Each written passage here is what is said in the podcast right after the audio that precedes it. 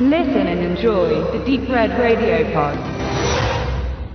Der vorwiegende Beweggrund für mich, All the Devil's Men anzusehen, war William Fichtner. Ich mag sein Gesicht, seine Mimik, sein Spiel, und man sieht ihn gefühlt viel zu selten. Und wenn, dann sind seine Rollen eher klein, aber dann doch immer wichtig für den jeweiligen Film. All the Devil's Man ist eine vergleichsweise kleine Produktion und je kleiner das Projekt, so größer sind meistens die Rollen für die A-Klasse Nebendarsteller. Diese These wird hier aber schließlich nicht erfüllt und Fichtner scheidet rasch aus. Trotzdem schön, dich gesehen zu haben, William. Und auch wenn seine Kürze schade ist, so überrascht ein anderer, Milo Gibson.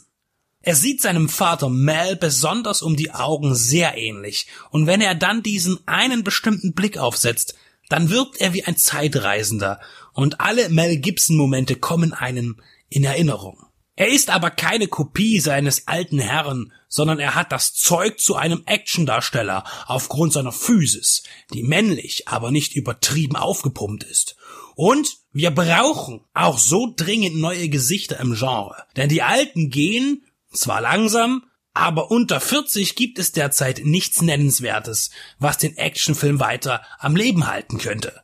Selbst Scott Atkins, der vom ganz großen Business weiterhin ignoriert wird, hat die 40 bereits überschritten. Milo Gibson, der sein Schauspieldebüt bei Papas Hacksaw Ridge hatte, spielt in All the Devil's Men seine erste Hauptrolle. Einen CIA-Killer, der einen Auftrag zu erledigen hat. Er soll mit einem kleinen Team den Waffenschieber McKnight ausschalten. Schnell zeigt sich, dass es in Matthew Hopes Drehbuch nicht um Teamarbeit geht. Last Man Standing lautet die Tageslosung. Und so schreiten wir die Nahrungspyramide immer weiter auf, bis der Letzte auf der Spitze thront. Die Story ist bekannt und nicht erfinderisch. Das Besondere an Hopes Script und auch seiner inszenatorischen Umsetzung ist, dass er nie in Hektik verfällt und all seine Prota und Antagonisten fast ausschließlich ruhig agieren. Auch die Action-Szenen sind langsam und deutlich verfolgbar gestaltet. Und das bei einer überwiegend authentischen Umsetzung.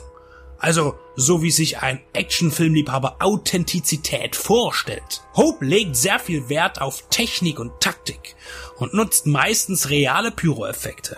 Eine sehr klägliche CGI-Explosion am Anfang wird dann am Ende wieder gut gemacht durch eine prächtige, voluminöse Detonation, die als Bild im cineastischen Feuermuseum aufgehängt werden darf. Die Shootouts sind auch überwiegend mit Platzpatronen gestaltet, was dem Ganzen wirklich eine wichtige Echtheit verleiht. Die britische Produktion hat das richtige Tempo und zeigt einfache, aber ansprechend choreografierte Action und verweist manche teure Produktion auf die Strafbank. Beispielsweise die Olympus oder London Has Fallen Verbrechen, die zwar mehr Pyro-Action haben, aber eben nur mittelmäßig programmierte. Und in der Erzählung keinen Drive haben. Und obwohl All the Devil's Man entschleunigt ist, so hat er mehr Fahrt als genanntes Negativbeispiel. Milo Gibson, eine Neuentdeckung, die Hoffnung bringt in einem wirklich guten kleinen Actionfilm.